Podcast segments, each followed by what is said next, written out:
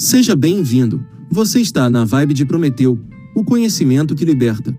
Se você já se sentiu perdido ou deixado para trás pelos avanços tecnológicos ou por desconhecimento, esse podcast é para você.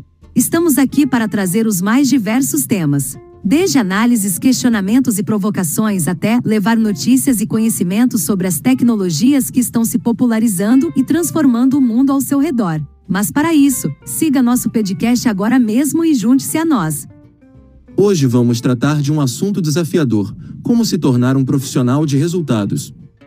Ao final deste episódio, você estará em condições de entender um modelo mental que torna uma equipe com alto nível de entrega e autogerenciada. Mesmo parecendo uma teoria maluca, ela já foi usada na prática com sucesso, mais de uma vez em grandes corporações do mercado financeiro. Mas esteja preparado, vão te chamar de louco. Apesar do início parecer uma teoria absurda e você ficar inclinado em abandonar, resista e assista até o final. Garanto que você vai gostar. Este é o desafio. Vamos começar! Este artigo tem a intenção de divulgar e propagar conceitos de um modelo mental que são baseados em três regras de ouro que venho seguindo no trato do meu dia a dia, seja na vida familiar, profissional ou social. Usei este modelo em boa parte da minha jornada profissional em grandes corporações, que me deram vantagens competitivas para enfrentar os desafios que surgiam na minha frente. Quando passei a compartilhar e contagiar as pessoas e equipes que comandei, passamos a entregar resultados surpreendentes. Entre os resultados, tivemos o engajamento das pessoas com um propósito comum que tinha como consequência equipes automotivadas, vigilantes e com alto nível de entregas. Mas cuidado, esteja preparado. Você vai ser chamado e rotulado de louco, isso faz parte do processo. Quando começarem a fazer bullying, é um sinal que está funcionando. Então não desista, vá em frente. Mas vamos ao que interessa. De acordo com Aristóteles, o ócio é a mãe de todos os vícios, mas é também o berço da arte e da criatividade. Tudo começa com o paradoxo que está por trás dos axiomas. Para melhor contextualizar, vamos entender primeiro o que é um paradoxo e axioma. Um paradoxo é uma ideia ou situação que parece contraditória ou absurda, mas que pode ser verdadeira ou coerente. Exemplos de paradoxos incluem o paradoxo do mentiroso, que pode ser formulado da seguinte maneira: esta frase é falsa. Se a frase é falsa, então ela deve ser verdadeira, mas se ela é verdadeira, então ela deve ser falsa. Um axioma é uma proposição ou ideia fundamental que é considerada verdadeira sem a necessidade de prova ou demonstração. É uma premissa básica que serve como ponto de partida para a construção de um sistema lógico ou teórico. Um exemplo de axioma é o princípio da identidade, que afirma que qualquer coisa é igual a si mesma. Por exemplo, A é A. Pois bem, a partir destes conceitos temos as três regras de ouro que formam o modelo. Regra número um. Você não gosta de trabalhar. Esta afirmação é o axioma principal que fundamenta o modelo. Você não gosta de trabalhar, esta é a verdade que você tem que acreditar. Só você pode se convencer. Ficou claro? Muitas pessoas vão resistir, dizer que é um absurdo, que adoram trabalhar, que é impossível ser um bom profissional sem gostar de trabalhar. Pois bem, eles se enganam porque é mais fácil, é politicamente correto dizer que gostam. Não têm a coragem de assumir que o que eles gostam mesmo é de ficar com tempo livre, que o que gostam é do resultado que o trabalho produz, o resultado financeiro que recebem, a satisfação por se sentir útil de realizar algo que beneficia a sociedade e vai por aí. Mas não são capazes de dizer que gosta do trabalho só por ser trabalho. Se eles gostassem mesmo de trabalho, não estariam na busca de menos esforço e mais dinheiro. Estariam quebrando pedra, carregando sacos nas costas ou coisas semelhantes. Fica difícil para essas pessoas como conviver com a contradição. Quem não quer trabalhar também não deve comer, pensam alguns. Ou seja, esta afirmação é um tremendo paradoxo, não é mesmo? Pois bem, aqui está a chave do segredo que vai direcionar todo o conceito da regra de ouro. Para a nossa regra, não gostar de trabalhar é o primeiro axioma da regra. Para você ter sucesso com o modelo, você tem que estar convencido e considerar como verdade que você não gosta de trabalhar. Enquanto você não estiver convencido disso, não consegue evoluir, pois sempre será puxado pela vaidade. Regra número dois. Livre-se do trabalho que surgem para você. Mas as coisas não acontecem como preconizado na regra número um. Sempre aparecem pessoas e coisas para te tirar da zona de conforto almejada na regra número um. Não tem jeito. Sempre você estará sendo ocupado por um trabalho. Então, o que fazer para ficar livre sem trabalhar? Pois bem, agora está nas suas mãos algum trabalho para ser feito. O que fazer? Nestas situações, mantenha calma, respire. O mundo não vai acabar por conta disso e siga as dicas a seguir. Primeira dica: tente eliminar a necessidade de ser feito. Lembre-se que o objetivo é não trabalhar. Questione se realmente faz sentido ser feito, se faz sentido existir, se realmente precisa ser feito. Questione se realmente existe a necessidade de ser feito.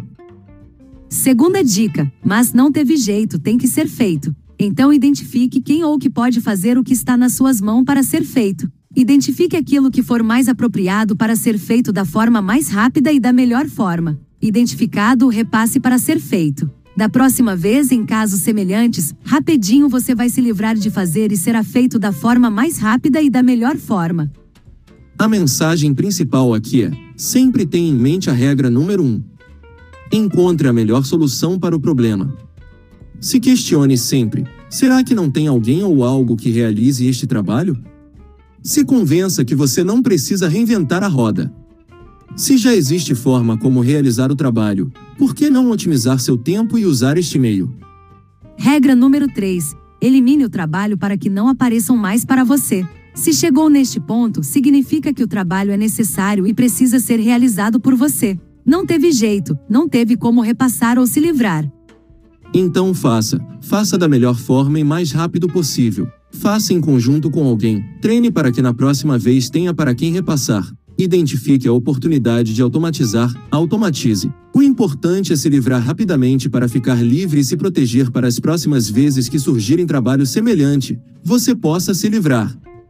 A mensagem principal aqui é: sempre tenha em mente a regra número um. Se tem que ser feito por você, faça, faça rápido, da melhor forma, para se livrar rapidamente. E principalmente se proteja para que no futuro não precise ser feito por você.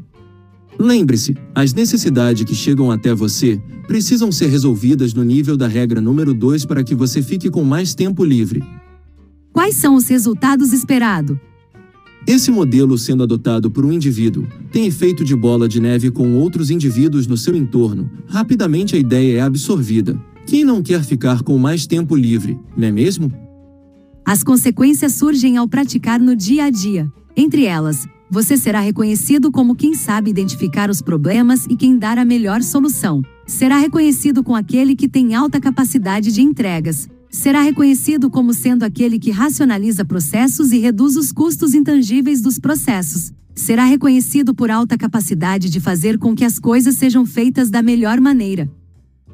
Por outro, não fugirá das consequências negativas. Quem não conhece o contexto, rapidamente irão te rotular. Para eles você será visto como sendo uma pessoa que vive coçando o saco, sempre está livre sem fazer nada. Outra consequência é que esta forma de agir cria um conflito intrigante. Como pode você não gosta de trabalhar? É reconhecido como quem faz muitas entregas e vive coçando o saco. Difícil de responder, não é mesmo? Esta situação cria um paradoxo pessoal na vida do indivíduo. Olha que complicação! Não gosta de trabalhar, se livra dos trabalhos que são demandados para ficar mais tempo livre e passa a ser cada vez mais demanda para realizar trabalhos, gerando um ciclo sem fim, como uma máquina de produzir resultados. Apesar de parecer ser contraditório, o modelo nos leva a um paradoxo pessoal. Quem não gosta de trabalhar são aqueles que mais trabalham e mais entregam.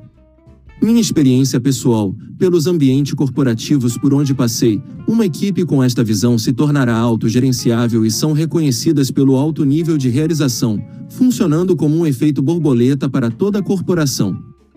Por trás de cada uma dessas regras estão provocações para que os paradigmas sejam derrubados e para levar o indivíduo a pensar diferente, livre das amarras impostas pela sociedade para que possa fazer a diferença de forma diferente. Partimos de um absurdo para disseminar conceitos, gerar conflitos e ter soluções criativas. Mas cuidados com a ansiedade, o modelo mental apresentado neste artigo pode ser comparado à fábula da galinha e os ovos de ouro. Assim como a galinha que precisava ser cuidada para produzir seus ovos de ouro, as regras de ouro do modelo mental precisam ser praticadas com cautela e dedicação para alcançar os resultados desejados. Matar a galinha para obter resultados rápidos seria um erro, assim como adotar o modelo mental sem a devida prática e paciência. É importante lembrar que as consequências e resultados mencionados no artigo são os ovos de ouro, e que a adoção correta das três regras é a galinha que deve ser preservada para produzir esses resultados duradouros e significativos. A adoção deste modelo de gestão deve ser feita com responsabilidade e cautela, evitando a pressa e a tentação de atalhos que podem prejudicar a conquista dos objetivos de longo prazo. Você está preparado para se convencer que não gosta de trabalhar?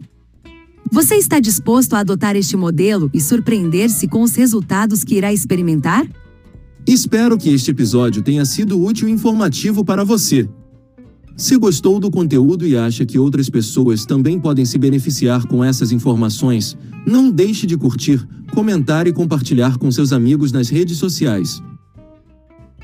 E chegamos ao fim do nosso episódio. Espero que tenha sido inspirador e provocativo, que tenha instigado sua curiosidade e levado à reflexão. Se você gostou, não deixe de compartilhar e deixar seu feedback nos comentários. Continue questionando e buscando conhecimento, e nos vemos no próximo episódio. Mas para isso, não esqueça de seguir o podcast agora mesmo. Vai lá, siga agora. Não seja deixado para trás. Na vibe de Prometeu, o conhecimento te liberta. Até a próxima!